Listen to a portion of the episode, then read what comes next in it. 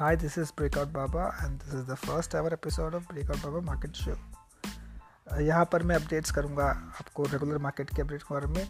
हम लोग Monday to Friday रोज़ स्टॉक मार्केट अपडेट्स और कमोडिटी अपडेट के बारे में आपको इन्फॉर्मेशन देंगे आपको ब्रेकआउट्स बताएँगे कहाँ पर ट्रेड अपॉर्चुनिटीज़ हैं वो आपको बताएँगे।